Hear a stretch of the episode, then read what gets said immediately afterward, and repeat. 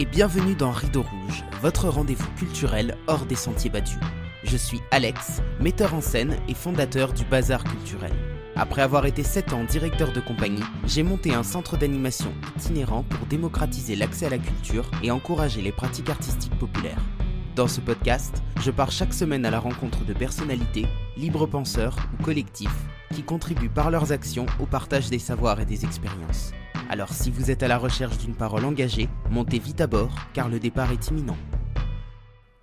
On est là, on est là, même si Macron ne veut pas, nous on est là. Pas d'erreur les amis, vous êtes bien sur Rideau Rouge, et cette semaine, nous allons parler de politique, de démocratie et de changements possibles dans nos modes de gouvernance. Mon invité s'appelle Antoine Zeroudi. Il vit en Ardèche et travaille comme réalisateur avec sa boîte Condor Vision Production. Très intéressé par la politique, il navigue depuis plusieurs années dans les collectifs alternatifs qui réfléchissent au sujet de la démocratie. Il a également été candidat aux élections municipales de 2020 sur une liste dite participative dans la commune de la Ville-Dieu en Ardèche. Avec son documentaire Point de bascule, sorti cette année, il nous emmène à la rencontre de personnes et de personnages qui se posent tous la même question. Comment faire de la politique autrement Bonjour Antoine, bienvenue. Salut Alex. C'est un plaisir de t'accueillir sur ce podcast. Merci beaucoup d'avoir accepté mon invitation et euh, d'accepter de parler euh, avec moi de ce sujet qui est, la politique et de comment faire de la politique euh, d'une autre manière. Bah, merci pour l'invitation. merci de me recevoir. C'est cool. Avec grand plaisir. Alors, tu as réalisé un documentaire qui s'appelle Point de bascule et c'est justement le, ça va être le point de départ de notre euh, discussion. Avant ça, j'ai une petite question à te poser, Antoine. Est-ce que tu es prêt? Oui, je suis prêt. Je décris l'animal sauvage que j'aimerais apprivoiser. Mmh, allez, comme ça, ce qui me vient là, euh, c'est le loup. Voilà, que j'aimerais bien apprivoiser. Pourquoi pas, ouais. J'aime bien parce que le loup, il est à la fois un peu solitaire, et en même temps, il est en meute et il doit s'organiser avec les autres. Et euh, ouais, c'est un animal un peu sauvage, un peu légendaire. Et j'aime bien cet animal. Eh ben, j'aime beaucoup ta réponse et je pense que j'aurais choisi euh, ce même animal exactement pour, euh, pour les mêmes raisons, à la fois pour le côté solitaire et pour le côté meute, quoi. Ouais. Super. Est-ce que tu veux bien nous parler de ton parcours, de, de, de qui tu es, de là d'où tu viens et de comment tu en es arrivé jusqu'à ce documentaire? Oui, je peux. Alors, euh, bah, je suis donc Antoine Zeroudi, je suis réalisateur, j'habite euh, en Ardèche, euh, je suis né en Ardèche aussi. ça fait 15 ans à peu près que je fais de la vidéo.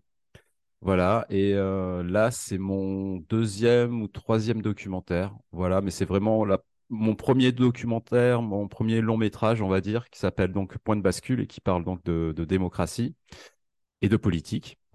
Euh, j'ai euh, comment je pourrais expliquer mon parcours euh, par rapport au film? J'ai ça a commencé, je pense. j'ai toujours été intéressé par la politique, finalement. j'ai toujours été assez engagé. Ma mère aussi était assez militante. Donc, quand j'étais plus jeune, il y avait souvent des périodes de manifestation. Je pense à 1995 notamment. Et c'est vrai que j'étais assez imprégné euh, de ça, je pense. Et c'est resté chez moi. Du coup, euh, la question politique m'a toujours intéressé. Et euh, j'ai eu des déceptions. Je crois que mon premier vote, c'était en 2002, en 21 avril 2002, je crois. C'est ça, hein, si je me trompe ou pas? J'ai pas la date exacte en tête. Euh, faut savoir que j'étais très jeune, moi, en 2002, tu vois. Et tu bah parles de 95, euh, justement, j'allais te demander qu'est-ce qui s'était passé en 95. Bah, il y a eu des grosses manifs en 95. Je crois que c'était pour la réforme des retraites des fonctionnaires, mais je veux peut-être que je me trompe, donc je ne suis pas sûr de ce que je dis. ma mère était fonctionnaire. Euh, et donc, il y a eu des grosses manifs à ce moment-là. Mais euh, dans mon parcours, euh, une date importante, ça a été la première fois où je suis allé voter. Donc c'était pour les présidentielles où il y a eu donc Chirac, Le Pen au second tour. Voilà. Et ensuite, bah, il y avait déjà ça. Donc j'ai voté Chirac, hein, très clairement, voilà, pour, être transparent. Et ensuite, il y a eu un autre vote qui, m'a, qui a été important. Ça a été le traité constitutionnel européen, où il y a eu un référendum et euh, en France, donc le non est passé. Donc c'était non à ce traité. Euh, assez li- libéral hein, finalement. Et il a été passé en force en 2007 ou 2008 euh, sous Sarkozy. Voilà. Et de là a commencé déjà une première réflexion par rapport aux élections. Ensuite, euh, j'ai, euh, je suis allé, j'ai commencé à me diriger vers d'autres choses. Et il y a un personnage qui, a, qui est arrivé en 2013 qui s'appelle Super Châtaigne. C'est une sorte de, justicier voilà, qui est allé un peu titiller les élus locaux euh, dans, dans, mon, dans mon secteur. Et ce justicier, euh, j'étais en charge, moi, de faire les images et de faire les reportages euh, de ses actions. Et donc ça, ça a été, c'est un personnage. Alors Super Châtaigne, c'est un personnage qui est costumé, qui est masqué aussi. Ça, c'est important de le préciser. On, ne sait pas qui a derrière le, costume. Il a une bogue en forme de, de châtaigne sur la tête. Et euh, donc euh, a commencé toute une série de, vidéos euh, portant un petit peu sur bah, ce que faisaient les élus, leur, leur vote en fait, ce qu'ils décidaient. Voilà. Et là a commencé un vrai processus de conscientisation, on va dire, sur l'aspect un petit peu démocratique. Mais je crois que Super Châtaigne, là où il mettait le doigt, c'était vraiment sur le, problème des élus euh, et de la représentativité finalement, où pour moi, hein, euh, c'est mon avis, les élus, en fait, une fois qu'ils sont élus, en fait, ils peuvent faire ce qu'ils veulent, en gros, et ils ne prennent pas assez en compte, euh, pour moi, euh, ben, le- les habitants, et euh, ils ne font pas entrer euh, dans la... Ils, mettent pas en avant les habitants et ils les mettent pas. Il n'y a aucune consultation ou très peu. Il y très peu d'élus qui agissent comme ça. Et pour moi, c'est une vraie problématique. Voilà. Et donc, c'est ce qu'il faisait un petit peu, Super Châtaigne. Il mettait un peu euh, en lumière euh, ce que faisaient les, élus. Voilà. Et euh, à partir de là, ça s'est ouvert parce que du coup, je suis allé voir d'autres collectifs. Et ça a été super intéressant de rencontrer ces personnes parce que ça m'a vraiment ouvert un peu la conscience, finalement, une conscience politique, hein, je parle. Et c'est là où je me suis vraiment nourri de ces gens qui avaient euh, des parcours différents et qui parlaient de démocratie, euh, finalement. Voilà. Donc voilà, un petit résumé euh, que ce que je peux dire euh, pour l'instant. Peut-être que tu as des questions. Ouais, c'est ce tournage de documentaire, il s'étale sur plusieurs années. On voit qu'il démarre en 2015, il arrive quasiment jusqu'en 2020, si je dis pas de bêtises, avec les élections municipales. Pourquoi est-ce que ça s'est construit comme ça dans la durée? Est-ce que ça a été volontaire? Est-ce qu'au contraire, ça t'a été imposé? Alors, ce film, Point de bascule, euh, je l'ai fait entièrement seul. Je n'ai pas eu de producteur. Euh, du coup, euh, à la base, initialement, ce film devait s'appeler Piquante démocratie. Et il devait, le sujet, c'était Super Châtaigne et la campagne présidentielle de Super Châtaigne, parce que Super Châtaigne s'est présenté à la présidentielle de 2017. Et l'idée euh, première était de, filmer cette campagne présidentielle un peu décalée. On a fait un crowdfunding, ça n'a pas marché. La campagne présidentielle de Super Châtaigne n'a pas vraiment fonctionné comme on le souhaitait.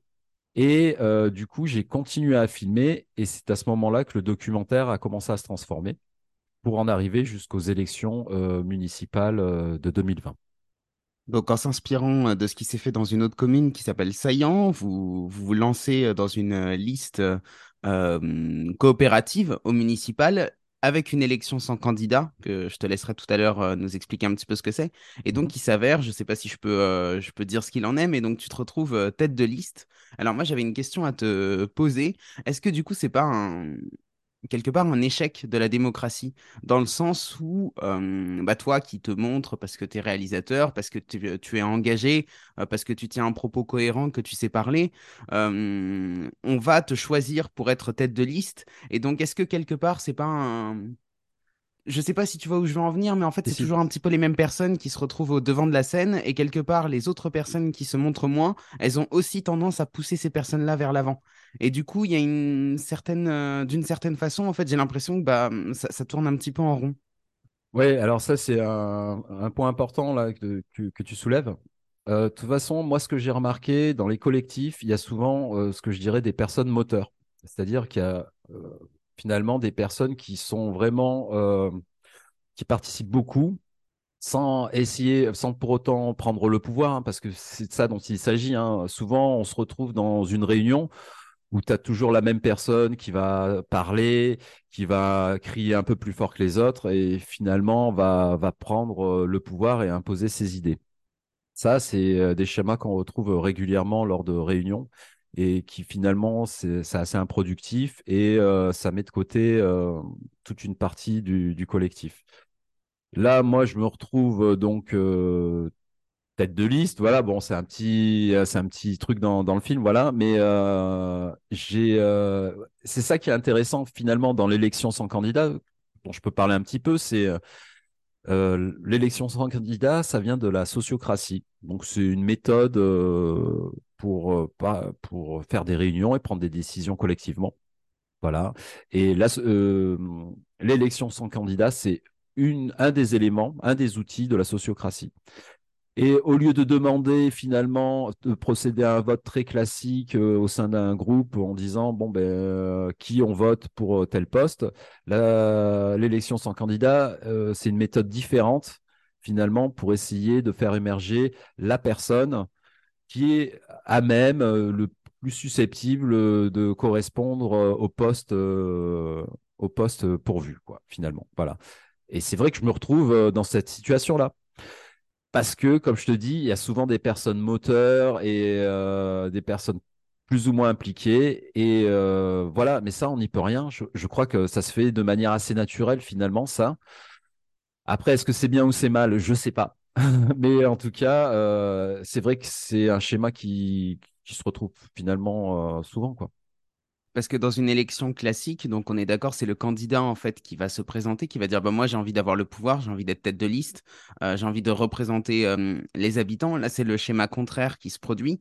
Cependant, euh, les citoyens demeurent dans une position un petit peu consumériste, dans le sens où la personne qui va peut-être parler un peu plus que les autres, etc., est-ce qu'on est sûr à 100% que, que ses intentions sont bonnes? Est-ce qu'on est, est sûr à 100% qu'elle va bien nous représenter? Euh, c'est pas juste euh, le, fait de parler en réunion qui fait, euh, qui fait un bon fédérateur, un bon élément fédérateur. Et donc ça, je, trouve que ça questionne aussi, ne serait-ce que par rapport aussi au fait de devoir connaître les autres, tu vois. Parce que d'ailleurs, je pense que c'est, il me semble que c'est quelque chose que tu soulèves aussi dans le film, le fait que pour faire une élection sans candidat, il faut un minimum connaître les gens du groupe. C'est ça. Oui, c'est un préalable requis hein, de, se connaître un petit peu pour euh, procéder à, l'élection sans candidat. C'est important de se connaître un peu hein, euh, et de voir euh, à qui on a affaire et de se connaître. Oui, oui, tout à fait. Et tu as raison. C'est vrai que imaginons que la personne, la liste, elle a sa, tête de liste. Il y a l'élection. la personne devient maire euh, voilà. Il n'y a aucun garde-fou finalement pour euh, dans la loi qui, qui, peut un peu soumettre euh, le maire à la volonté soit du conseil municipal, soit même des habitants hein, finalement. Hein. Non, il n'y a, y a aucun garde-fou. Et c'est pour ça qu'il y a un problème de représentativité et que là, ça se joue plus à un niveau institutionnel. C'est-à-dire qu'il faudrait certainement, à mon sens, hein, une grosse réforme institutionnelle pour un petit peu rediscuter euh, de qu'est-ce qu'un élu. Euh, voilà, et d'avoir des outils pour les élus, de, des outils révocatoires, par exemple, hein, qui permettraient aux habitants de dire bon, ben là, excusez-moi, mais vous n'avez pas fait le boulot, on, vous révoque, voilà, et on trouve quelqu'un d'autre. Voilà. Mais ça, ces outils-là, ils n'existent pas dans, la Ve République. C'est quelque chose de très important que tu dis aussi dans le documentaire. Enfin, tu le fais dire à quelqu'un, mais c'est que finalement, c'est nous les patrons les élus, ce sont, ce sont nos employés, en fait. c'est nous qui les payons avec nos impôts. Et donc, bah, un patron, qu'est-ce qu'il fait s'il n'est pas content euh, de, ses salariés? Si euh, le salarié commet une, faute grave, et bah, il a la possibilité de le licencier normalement à un moment. oui, c'est ça. Eh ben, euh, j'aimerais bien que ça soit le cas aussi pour, pour nous, quoi, et que, que le rapport, parce qu'en fait, du coup, il s'agit d'un rapport de, de force qui, qui se construit entre les élus et les habitants, alors que il n'y a pas d'intérêt qu'il y ait un rapport de force en fait entre élus et habitants. Il faudrait que ça travaille main dans la main, que les élus en fait ils animent. Moi dans ma dans mon monde idéal, les élus animent. Euh, font l'animation euh, pour les habitants et que les habitants décident et que une fois que la décision est prise du côté des habitants, euh, l'élu se soumet à, ce vote, tout simplement, hein, et que ça lui plaise ou que ça lui plaise pas. Et que je pense que l'élu aussi peut dire son, avis et ça peut aussi exprimer ce, parce qu'il est un élu, c'est aussi un citoyen et que l'élu aussi a le droit de, prendre la parole dans, les discussions aussi. Hein. Mais c'est pas lui qui décide. En fin, en fin de compte, c'est vraiment l'assemblée ou le collectif qui qui, qui domine quoi en fait. Hein. voilà. Et euh, ça commence à, à, se faire entendre un petit peu euh, cette histoire-là, mais ça reste quand même sous les radars. Mais y je rencontre de plus en plus de gens qui qui réfléchissent à ça parce qu'en fait, on est face à Là, la situation actuelle, je pense, elle est, elle est compliquée. Hein. On le voit un petit peu dans ce qui se passe avec euh, la réforme des retraites. Euh, là, on est à un échelon national. Hein. On parle plus d'échelon municipal, on parle d'un échelon national. Et on voit bien qu'il y a une large majorité de personnes qui ne, veulent pas travailler deux ans de plus. Mais pourquoi euh, finalement il n'y a pas simplement un référendum? Pourquoi le président Macron ne fait pas un référendum? Ce qui serait une, chose assez simple. Et, le président, il aurait juste à dire bon, ben moi, je me soumets au vote des habitants et puis, puis basta. Voilà, c'est tout. Et il, il, aurait moins de problèmes, hein, comme ça, à mon avis, euh, le président et les élus auraient moins de problèmes. Mais justement, il se cache derrière son élection, quoi. Alors que euh, on sait tous que son élection, elle, n'est due que à la personne qu'il avait en face de lui au second tour. Et lui se cache derrière ça en disant, bah, vous m'avez élu, donc maintenant, euh, voilà, vous connaissiez le programme. Ben ça, j'en parle un petit peu aussi hein, dans le documentaire hein, avec les copains de Osons Causer, là, des, des blogueurs vidéo. Voilà, ça, j'en touche un petit mot euh, dans le documentaire. Mais c'est vrai que j'aime bien regarder euh, différents échelons de territoire. C'est vrai que pour moi, l'échelon municipal, local est finalement euh, le plus proche des habitants, à mon sens. Et c'est là où il y a le plus de portes d'entrée. Malgré qu'il y ait beaucoup de verrous, hein, le système institutionnel de la Ve République, il y a des verrous de partout, justement, pour empêcher, je dirais, une démocratie plus vivante, on va dire. Et euh, je parle aussi donc euh, de l'échelon national, de la présidentielle et aussi un peu des, députés de l'élection législative dans le documentaire. Parce que je pense aussi que c'est intéressant de se pencher sur, euh, cet échelon-là, pardon, mais il est beaucoup, beaucoup, beaucoup plus verrouillé que l'élection municipale. Donc c'est beaucoup plus compliqué la question présidentielle et des législatives, à, mon sens. Mais je pense que c'est intéressant de montrer aussi qu'il y a des collectifs euh, en dehors des partis politiques euh, traditionnels qui essayent, qui agissent, qui expérimentent et qui tentent des choses, finalement. Et je pense qu'on ne peut pas se permettre trop le luxe de de dire ah non mais ça c'est pas bien cette initiative etc non il faut essayer de de rentrer par tous les côtés pour euh, finalement euh, décider euh, comme on le souhaite, quoi, et que les gens s'approprient ce pouvoir d'agir qui nous a été volé, tout simplement, je pense parce que localement, alors j'imagine que ça dépend des communes, mais moi, tu vois, je suis dans une petite commune de 900 habitants. Le lien avec euh, les élus, il est quand même assez simple. En fait, j'ai leur numéro de téléphone, on s'échange des messages sur WhatsApp. Euh, je sais que si je soumets une idée, elle va être réfléchie. Et enfin voilà, il y a quand même quelque chose qui est beaucoup plus simple que quand on est dans une plus grande ville. Et puis, enfin voilà, j'imagine que faire de la démocratie locale, la conclusion à laquelle en es arrivé, c'est que c'était peut-être aussi beaucoup plus simple que de faire de la démocratie à l'échelle donc ma question pour conclure est la suivante. Est-ce que faire une démocratie à l'échelle nationale, c'est possible? Oui, euh, oui, oui, c'est possible. oui, oui, c'est possible. Complètement, c'est possible. Euh, mais en fait, on l'a jamais vraiment essayé. Donc, euh, quand les gens ils me disent non, c'est pas possible, je dis ben comment tu le sais que c'est pas possible? On n'a jamais tenté, en fait.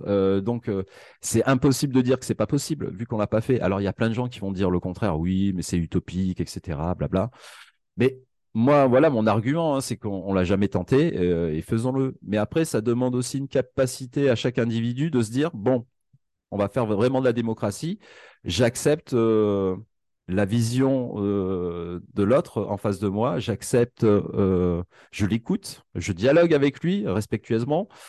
Et voilà, je prends en compte ce que dit la personne. Et peut-être que cette personne-là va m'apprendre des choses aussi que j'avais pas vues et son point de vue euh, m'intéresse du coup parce que euh, là je, suis un peu apprenant grâce à l'autre. Alors que je pouvais avoir peut-être des préjugés parce que euh, aussi monsieur madame tout le monde le voisin ah ben non hein, je vais je vais pas faire de la démocratie avec le voisin raciste ou le voisin intel ou le voisin machin où on a plein de préjugés. Non non faut y aller. On accepte la démocratie Et je crois que on, a perdu un peu la confiance de ça et on s'imagine même plus que c'est possible de faire de la, démocratie. Et il y a aussi le, côté aussi de se rassembler, de se voir, de pouvoir discuter, d'échanger. Et on est dans un monde euh, où euh, les échanges et les lieux de rencontre euh, finalement tarissent un peu. Et il y a un énorme besoin de ça. Et je pense, là, ce qui me vient en tête, c'est ce qui s'est passé avec les Gilets jaunes, que j'ai trouvé, moi, formidable, euh, cette histoire des Gilets jaunes. Et j'y suis allé, j'en ai fait même un, documentaire.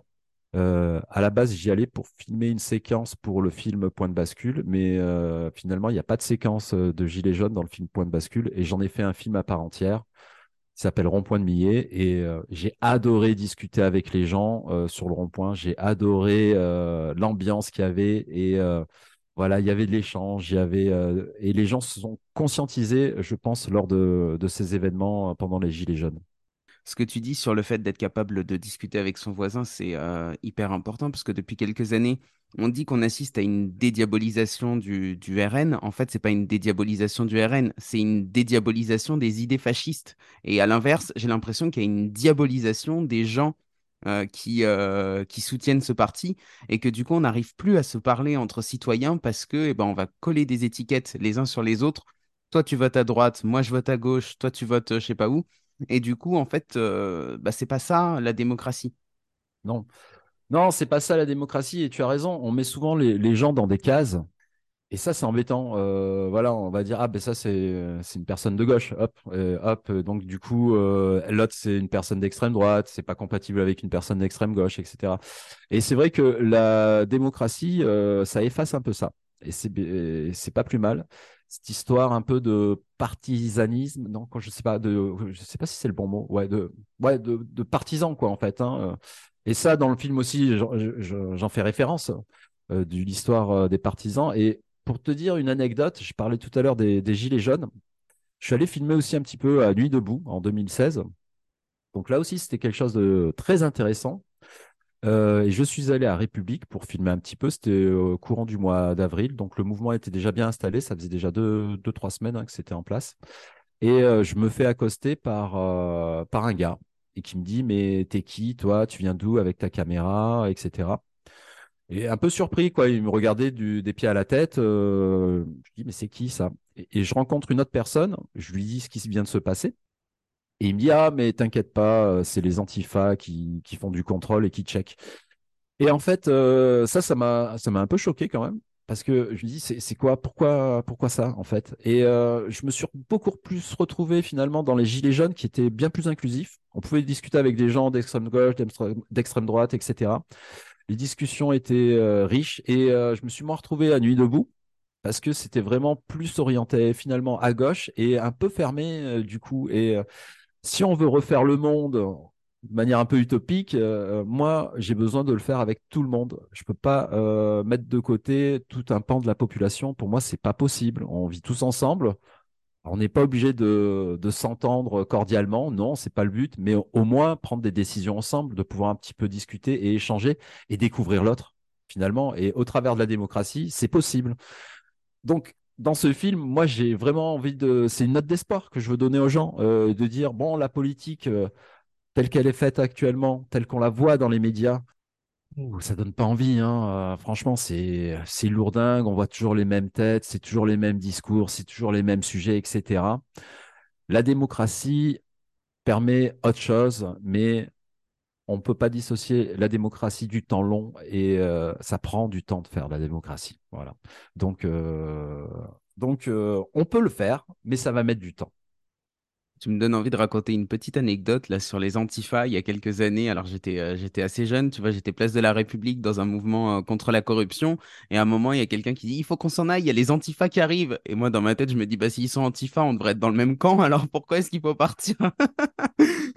Et en fait ouais, ça rejoint exactement ce que tu dis sur le fait que c'était très euh, très très fermé en fait. C'était chacun son cercle, chacun ses chacun son, son idéologie en fait. Et puis bah il n'y avait pas d'endroit où on pouvait se rejoindre. Mais bref, j'allais euh, j'allais changer de sujet, j'allais euh, j'allais te parler un petit peu de l'Union européenne qui, euh, qui, qui trône au-dessus de nos têtes et contre laquelle on peut pas faire grand-chose. Et justement, tu parlais de la réforme des retraites. Quand on sait que cette réforme des retraites, elle est appuyée par l'Union européenne, ça nous donne peu de marge de manœuvre en fait. Parce que même s'il y avait eu un référendum en France, que la population avait voté non, puisque l'Union européenne avait déjà décidé que c'était un oui, comment est-ce qu'on fait quoi? Comment est-ce qu'on récupère aussi notre, notre souveraineté bah, dans un, dans un climat comme ça aussi grand, dans lequel on peut rien et dans lequel les personnes qui gouvernent n'ont été élues par personne quoi? Je pense évidemment à Ursula von der Leyen. Alors, je, suis moins calé euh, sur l'échelon européen, je t'avoue, mais j'ai mon avis, j'ai mon opinion et je peux t'en parler. Euh, sur le, ouais, c'est très éloigné hein, cette histoire de Conseil européen, là où se prennent quand même des décisions très importantes. Bah, je dirais que la réponse c'est euh, peut-être euh, sortir de l'Union européenne. Hein, euh, voilà, comme les Anglais, hein, ils ont fait ça, les Anglais finalement. Après, ça a des conséquences. c'est pas, pas facile. Là, je pense qu'ils galèrent un peu les Anglais à la suite du, Brexit. Mais peut-être que dans quelques années, ils seront peut-être avantagés par cette décision. Mais là, c'est vrai que là, ils patogent, je crois. Après, je trouve que c'est une bonne idée, euh, moi, l'Europe, de mutualiser les moyens entre les pays et euh, voilà, de faire des projets, organiser des choses ensemble. Je trouve que c'est une excellente idée. Mais l'Europe telle qu'elle est actuellement, son fonctionnement, ce qu'elle ce qu'elle fait, bah non, hein, c'est c'est moyen moyen à pas terrible. Je dirais euh, si je devais accorder une note, ça serait ça. voilà. je pense qu'il y a des gens qui essayent de faire faire les choses peut-être un petit peu différemment au sein du Conseil européen. Je sais qu'aussi, il y a des problèmes de lobby euh, qui sont très présents euh, au sein du Conseil et que les eurodéputés sont, très soumis au lobby. Alors, pas toujours les bons euh, de lobby, parce qu'il y a aussi des lobbies qui sont vertueux, on va dire, mais il y a d'autres lobbies qui ont beaucoup plus de moyens, qui font pression sur les élus, et du coup, on, a affaire à des votes tronqués, hein, très clairement. Donc, je pense qu'il y, a beaucoup de choses à revoir sur cet échelon européen, à mon sens. Quel a été ton engagement politique après les élections de, 2020 Est-ce que tu as, continué à faire des choses euh, Où est-ce que tu en es de ce point de vue-là? Alors, après 2020, euh, du coup, comme je disais, je l'ai fait seul, ce documentaire. Ça a été pour moi, euh, je recommencerai plus l'expérience de refaire un documentaire entièrement seul parce que c'est pénible, ça demande beaucoup plus de temps et j'ai j'ai pas saisi ma chance, disons j'aurais pu trouver peut-être un producteur, mais euh, j'ai pas réussi. Voilà. Mais du coup, j'ai été très libre aussi dans, dans mon propos, dans le documentaire. Je suis pas je suis soumis à personne, quoi, du coup. Euh, voilà, donc ça c'est euh, un avantage, mais ça reste quand même lourd de faire un documentaire seul. Et il m'a fallu quand même deux ans et demi de montage pour pouvoir sortir ce documentaire, sachant que j'avais plus de 500 heures de rush. J'ai beaucoup, beaucoup, beaucoup filmé. Ça a été long et pénible le montage, mais je m'en suis sorti et j'ai accouché du film. Voilà. Maintenant, pour le film, euh, l'idée là, ça va être de le diffuser. Et là, je découvre aussi euh, cet univers de la diffusion, de la distribution que je connais pas, mais c'est super intéressant. Et du coup, organiser des, des, débats, projections un peu partout en France. Et c'est ce qui va se faire là pendant les deux, trois ans à venir, jusqu'aux élections municipales, parce que je pense que le film peut amener à des réflexions, euh, peut-être un petit peu de motivation aussi pour les petites municipalités euh, qui, souhaitent euh, présenter une liste d'une manière un petit peu différente. Voilà, et que c'est un bon point d'appui, euh, ce film. voilà, et il est là pour ça, en fait, hein, vraiment pour faire émerger peut-être des listes. enfin, en tout cas, ça serait mon souhait. Après, il vivra comme il vivra, le documentaire. Voilà. Et finalement, autre chose, là, après la première avant-première qui a eu lieu il y a quelques jours dans mon village, le lendemain, je suis parti dans le nord. J'ai fait 1200 euh, km là dans, le week-end pour euh, rencontrer euh, un, maire et des habitants qui ils sont 190 dans cette dans ce petit village dont je vais taire le nom parce qu'ils veulent pas pour le moment être très connus. Mais eux, par contre, ils fonctionnent en démocratie directe. Il y a une participation de plus de... Là, quand on y était, là, il y a eu une assemblée, il y avait 40 personnes qui étaient présentes sur le village, sachant que sur 190 personnes, il y a 40 enfants, donc ça fait presque plus d'un tiers euh, des gens qui participent aux assemblées, où voilà, ils décident tous en démocratie directe. Donc, ils ont une thématique, les gens viennent avec une proposition, euh, ils votent et puis euh, à la suite du vote, ben, ils décident de, faire le projet ou pas. Et il faut qu'il y ait une majorité très franche Je ne sais pas exactement euh, le taux exact, mais il faut qu'il y ait une majorité franche pour que le projet soit accepté. Voilà, et que le vote soit validé. Et ça, je pense que ça va être euh, le sujet de, mon prochain documentaire, sachant qu'il va être coécrit avec d'autres personnes. Ce coup-ci, je ne vais pas être seul.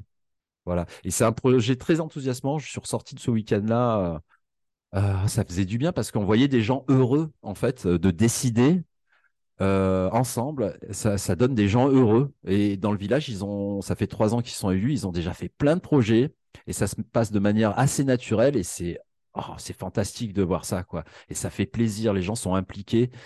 Et c'est euh, c'est très représentatif de la France, ce petit village. Voilà, il y a tout. Il y a des agriculteurs, des vieux, des jeunes, des extrêmes gauche, des extrêmes droite, des droites, des gauches. Enfin bon, voilà, c'est un joli panachage et ça fonctionne. Voilà. Donc euh, moi, ce que j'ai, je veux dire, c'est que ça, ça marche la démocratie, quoi. Il faut arrêter de dire que ça ne marche pas.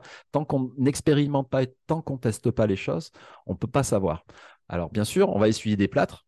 Bien sûr, ça va pas marcher du premier coup. Bien sûr, ça prend du temps des fois, oui, mais ça vaut le coup d'essayer. Ça, j'en suis persuadé. Est-ce que dans une vraie démocratie, la, la fonction de président, elle n'est pas un peu obsolète? Oui, oui, mais ça, tu vois, si on faisait une constituante, ça serait une question à poser. Quel est le rôle du président? Voilà, et ça, il faudrait le définir euh, tous ensemble. Voilà, qu'est-ce qu'on dit, euh, qu'est-ce que va faire le président, quel est son poste, son pouvoir, euh, qu'est-ce qu'il peut faire? Mais ça, c'est des choses à discuter tous ensemble aussi. C'est pas, c'est pas une petite question. Alors euh, voilà, moi je peux avoir des avis. Pareil aussi, s'il fait pas assez bien le boulot, le président, il est révocable, un truc comme ça. Moi, ça lui met un peu la pression. Voir aussi qu'il gagne pas trop d'argent. Il faut trouver des indemnités euh, du salaire médian euh, français. Je sais pas. Enfin bon, il y aurait plein de pistes à étudier. Mais ça, c'est des choses à décider ensemble, très clairement. Et la question, dans une démocratie, quel est le rôle du président? C'est une question qui se pose et qu'on peut définir tous ensemble. Tout ça impliquerait aussi du coup d'avoir des, des organes de, de contrôle suffisamment performants? Parce que euh, on va prendre un cas concret, tu vois, on est en train de faire euh, des ateliers euh, pour réécrire la Constitution dans les différents villages de France et ensuite il faut qu'on fasse remonter nos idées jusqu'aux organes de pouvoir de l'État. Et ben il faut qu'on ait aussi des, bah voilà, des, des, personnes en fait qui soient chargées de remonter ces idées. Il faut qu'on puisse avoir confiance dans ces personnes. Donc en fait, c'est pas seulement pour avoir une vraie démocratie, c'est là que je veux en venir, il faut aussi qu'on revoie euh, le fonctionnement total de toutes les institutions et de toute la bureaucratie. euh, enfin, en fait, il faut faire sauter la bureaucratie aussi, quoi. Oui, ouais, c'est un très gros chantier euh, à faire. C'est une prise de risque, mais qui en vaut le coup, je pense. Et, le problème étant que pour changer la Constitution, ça ne peut que passer par le président. Mais vu que l'élection présidentielle, elle est tellement tronquée, elle est tellement viciée, euh, voilà, c'est très difficile de prendre la présidentielle. Donc moi, j'ai pas vraiment de réponse à comment on peut euh, changer la Constitution. euh, Quel est le levier? Comment on peut, comment on peut faire ça? Je sais pas. Mais je crois que l'échelon municipal est une bonne, euh, une bonne stratégie finalement. Parce que imaginons qu'aux prochaines municipales, en 2026, ouais, c'est ça, en 2026, imaginons qu'il y ait plusieurs communes qui commencent à vraiment fonctionner en démocratie directe ou en démocratie participative, bref, qui donnent le pouvoir aux, habitants. Euh, ça peut commencer un peu à se fédérer autour de ces, ces communes-là. Et il pourrait y avoir aussi une ou une ville, une grande ville qui puisse basculer un petit peu euh, dans ce fonctionnement-là. Et là, ça pourrait commencer un petit peu à fédérer. Et là, je parle de quelque chose qui, se travaillerait un petit peu en dehors des partis politiques euh, traditionnels, hein, bien évidemment. euh, voilà. Et là, je pense qu'il y aurait un poids et que ça pourrait donner un élan, une dynamique en- finalement pour euh, commencer à réfléchir à la question présidentielle et de la constituante. Voilà. Mais la première étape, peut-être d'abord en local pour ensuite arriver au global.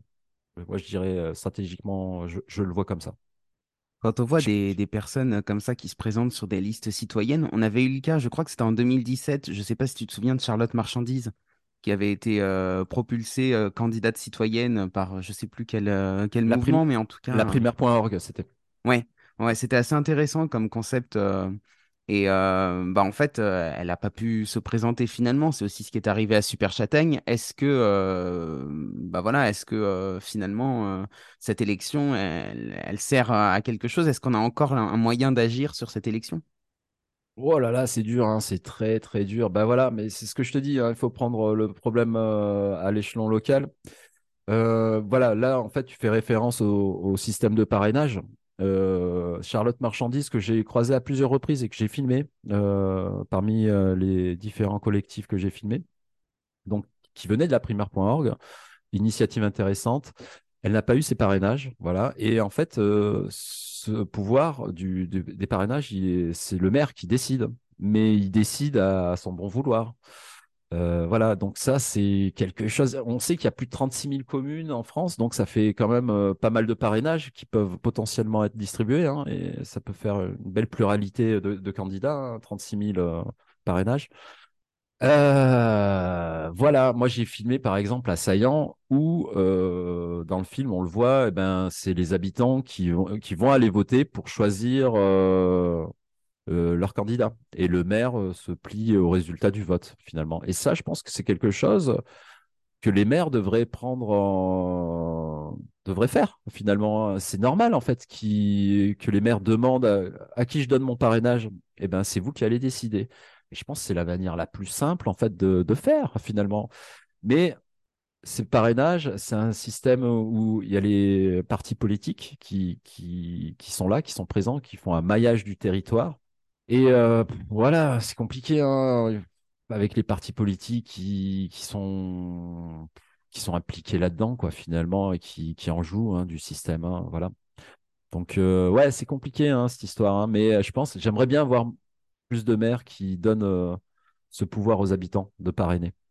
Parfois, je me prends à rêver, tu vois, qu'on devrait écrire une euh, constitution alternative et euh, qu'on devrait euh, se, la refiler de main en main comme ça et petit à petit commencer à dire que bah, on n'obéit plus à la constitution de la Cinquième République, mais qu'on a on a réécrit une constitution et que du coup, bah, toutes toutes nos lois sont régies par cette nouvelle constitution. Tu vois, faire quelque chose de complètement alternatif et petit à petit, bah, un peu un peu dans l'esprit de 1789, dans l'esprit de la commune euh, quelque part on dit bah non, euh, ce système il n'est plus légitime, je n'y appartiens plus, on, on a redéfini les règles du jeu, voilà les nouvelles règles.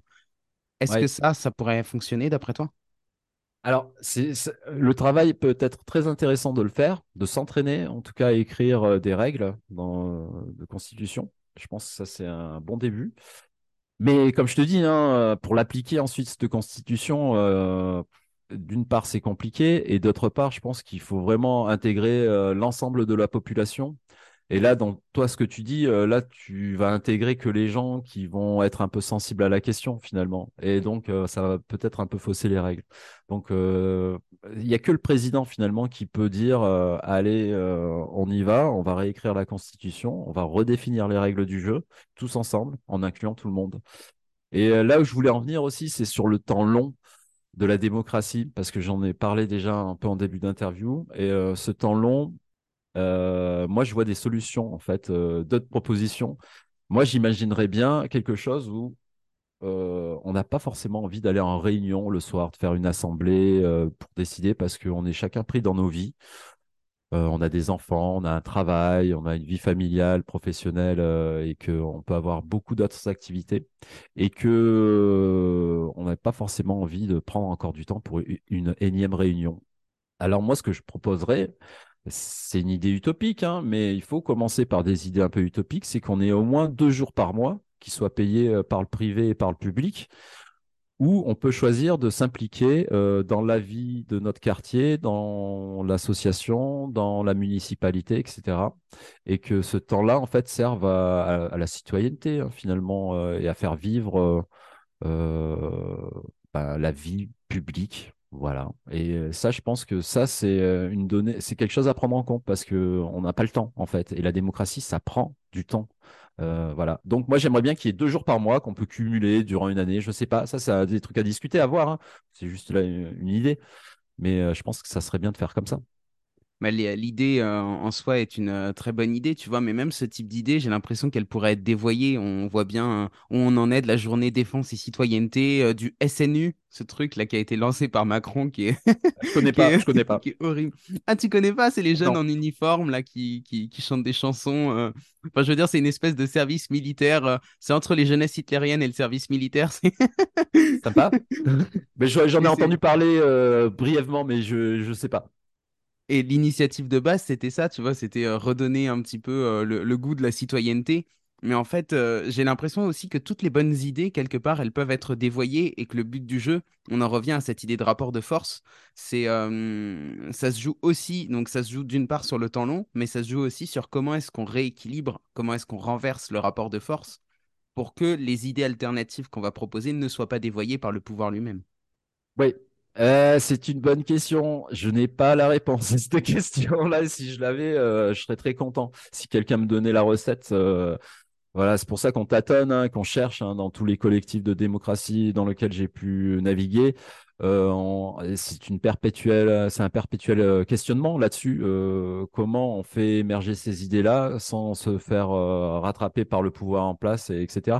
Et Macron, il a joué habile hein, pour sa présidentielle en 2017. Il a dit je suis ni de droite euh, ni de gauche. Il avait très bien saisi en fait euh, à ce moment-là. euh, son, discours était assez intelligent, je pense, et c'est grâce à ça notamment sur ce dégoût un peu des partis politiques traditionnels. Lui, il arrivait un petit peu euh, jeune, il est neuf, il vient pas de la droite ni de la gauche, mais on sait que c'est un gros libéral hein, finalement. hein. Voilà, c'est les idées libérales. hein. Moi, je l'appelle un peu le privatiseur, Monsieur Macron. Voilà, mais euh, là, pour ça, en fait, il a fait le boulot. Euh, Là, il est, bien en place par rapport à ça. Mais il y a un rejet des partis politiques qui est très fort. Euh, et du coup, dans les collectifs que j'ai filmés, il y avait beaucoup de personnes qui venaient des partis politiques traditionnels qui en ont été un peu dégoûtés parce que euh, ils sont structurés de la même manière euh, qu'une entreprise ou que les syndicats. Je les mets à peu près au même niveau, c'est-à-dire que c'est toujours des structures pyramidales qu'on retrouve dans les partis politiques. Tu as d'un côté la base et les dirigeants, et du coup, ben, dans leur fonctionnement interne, euh, c'est pas démocratique. Euh, donc euh, déjà euh, là, il faut qu'ils revoient beaucoup de choses, à mon avis, les partis politiques. Mais on a été dans ce moule-là finalement. Dès le plus jeune âge, on, est dans ce moule-là. Et l'histoire de, de, de prendre des décisions ensemble de manière démocratique, sans prise de pouvoir, par exemple, on l'apprend pas à l'école. Donc là, il y aurait un enjeu aussi sur l'éducation et au niveau de l'école euh, qu'on réapprenne un petit peu à, décider ensemble. Et euh, on est dans un monde plutôt euh, capitaliste, hein, où c'est la compétition qui prime. hein. Et donc, voilà, on ne sait pas. Et donc, ça nous demande d'apprendre notre manière de prendre des décisions. Mais c'est un travail à faire sur soi, du coup. Et la démocratie agit sur le collectif, mais agit aussi individuellement. Moi, c'est ce qui s'est passé. Vraiment, j'étais, on va dire, plutôt un militant de base, un peu antifa, voilà, j'allais dans les manifs, etc. Maintenant, par exemple, la manif, ça m'intéresse plus, plus beaucoup. Et là, les gens, euh, les gens qui sont allés manifester pendant trois mois, qui se sont privés de salaire, les pauvres, euh, je les soutiens, j'ai, voilà, mais comment, comment, qu'est- qu'est-ce qui, comment les syndicats, euh, ils vont répondre à ça? Bon, voilà, on a manifesté pendant trois mois, on s'est privé de salaire, on s'est serré la ceinture, ça a été dur, ça a été violent certaines fois. Euh, qu- qu'est-ce qu'ils vont dire les syndicats, tous ces gens-là? Moi, j'aimerais bien savoir. Et euh, moi, je me suis fait avoir, entre guillemets, euh, pas avoir, mais j'ai beaucoup manifesté, moi, pendant les manifestations contre la réforme des retraites sous Sarkozy en 2010. Et là, après, je me suis posé vraiment des questions. Je me suis dit, mais en fait, ça marche pas la manif, ça marche pas non plus la pétition. Donc, il faut essayer de trouver d'autres façons de faire. Et j'espère que, euh, je sais pas qu'est-ce qui va advenir de ce mouvement de la réforme des retraites, mais je pense que ça va donner du grain à moudre à pas mal de gens.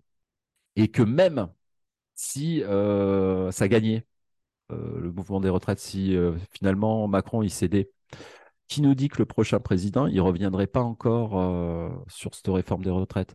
Ce qui signifie que là, on est sur euh, quelque chose de symptomatique. Euh, la réforme des retraites, pour moi, c'est un symptôme d'une démocratie euh, malade, finalement, ou à bout de souffle.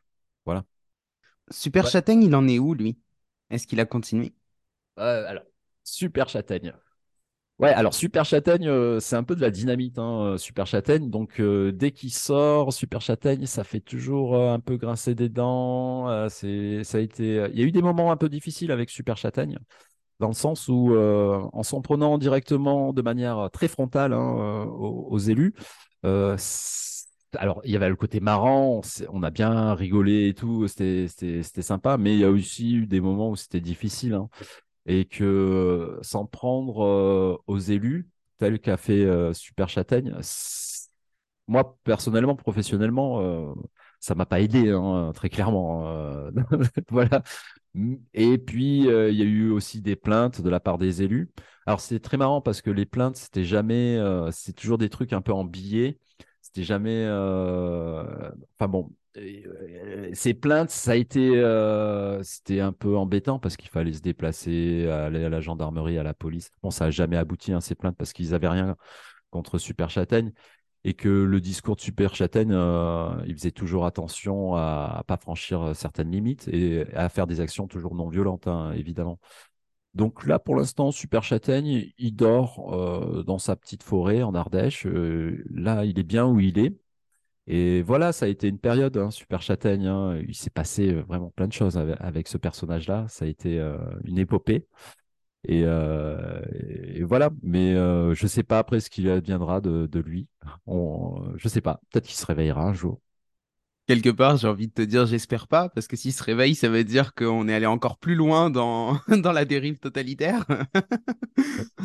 Ouais, ouais, ouais, c'est ça, ouais, ouais. Non, non, non, mais euh, voilà, moi, je, voilà, si Super Châtaigne m'appelle pour filmer, je lui demanderai euh, qu'est-ce que tu veux faire, euh, pas trop, voilà, je, lui poserai quand même pas mal de questions, parce que maintenant aussi, j'ai envie de, me protéger, moi et ma famille aussi, parce que sans prendre aux élus, hein, moi, j'ai rencontré des gens qui nous disaient, ouais, c'est super ce que vous faites, Super Châtaigne, c'est bien, mais désolé, on peut pas s'impliquer dans ça parce que moi je travaille dans le syndicat des eaux et que c'est le maire de tel village qui, euh, qui tient, les, euh, tient les rênes, vous en êtes prêt à lui, euh, moi je peux pas m'impliquer là-dedans. Et les gens, les élus, il faut comprendre qu'ils ont le pouvoir, qu'ils ont le robinet des subventions et que bah, les gens, ils ont peur en fait de se faire licencier de leur travail, hein, très clairement, ou d'avoir des soucis dans leur travail.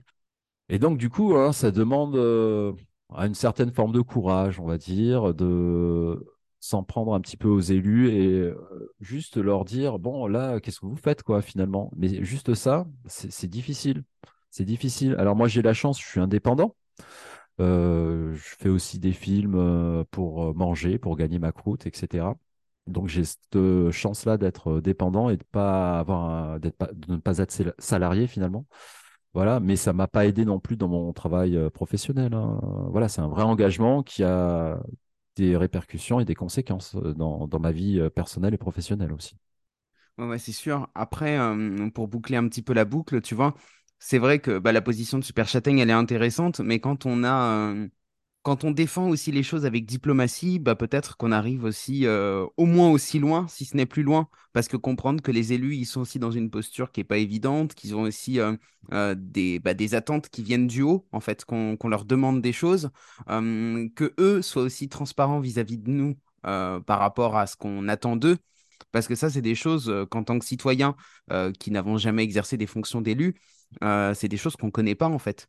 Et le fait de savoir tout ça et de trouver le, point de, jonction, en fait, le point de discussion, le point de dialogue entre les différents points de vue, c'est là où ça devient intéressant. De dire, je sais que vous avez peur, je sais que vous êtes dans cette situation, je sais que vous devez faire ça. Mais euh, moi, voilà le propos que je porte, voilà les valeurs que j'ai envie de défendre. Et mmh. ça, peut-être que c'est aussi euh, davantage à, essayer de mettre en place que, que des points de vue comme. Enfin, que des façons de faire, j'entends, comme celle de Super Châtaigne, quoi. Ouais. Mais euh, c'est vrai que dans, mon, dans ma conscientisation politique, euh, il y a eu cette première étape avec Super Châtaigne qui allait de manière très frontale euh, se confronter aux élus.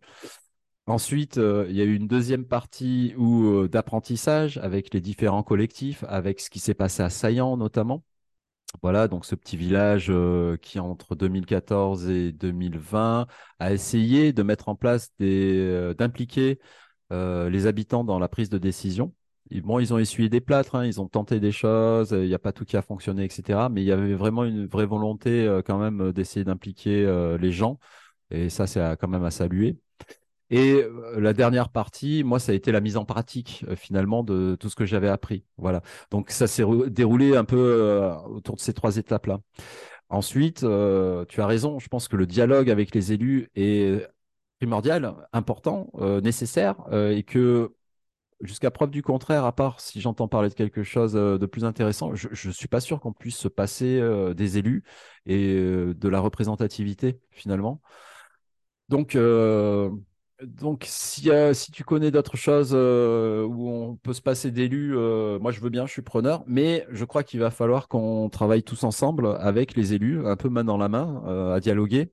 Mais ça veut dire aussi que d'un côté, les élus, comme tu dis, évoquent leurs difficultés, les problèmes liés à la loi, au code des collectivités territoriales, c'est un gros pavé là de, de 1000 pages, c'est du charabia juridique. C'est très compliqué hein, pour les communes hein, de monter des projets il faut qu'ils fassent, euh, il y a des réglementations, il y a plein de choses, c'est super complexe. Il faut être un peu technique. Et, euh, voilà. Donc ça, ils sont confrontés à ça, les élus, hein, évidemment. Mais euh, aussi, moi, je dis, voilà, un, élu, si il sent pas qu'il peut être révocable, je sais pas comment. Ils sont un peu en roue libre, hein, finalement, les élus, d'une certaine manière. Le système ne, leur impose rien vis-à-vis des habitants. voilà, une fois qu'ils sont élus, ils sont en place, ils peuvent faire en, gros hein, ce qu'ils veulent, quoi, en fait. Hein. Euh, moi, je le vois, hein, et les schémas se répètent euh, souvent et régulièrement. Mais heureusement, il y en a quand même quelques, quelques-uns des élus qui essayent de, travailler d'une autre manière. J'en ai rencontré. Je pense là euh, à Isabelle Attard, qui a été députée dans le Calvados et qui a essayé de faire des choses bah, intéressantes, voilà, et qui a essayé de s'engager, de s'impliquer d'une autre manière, voilà.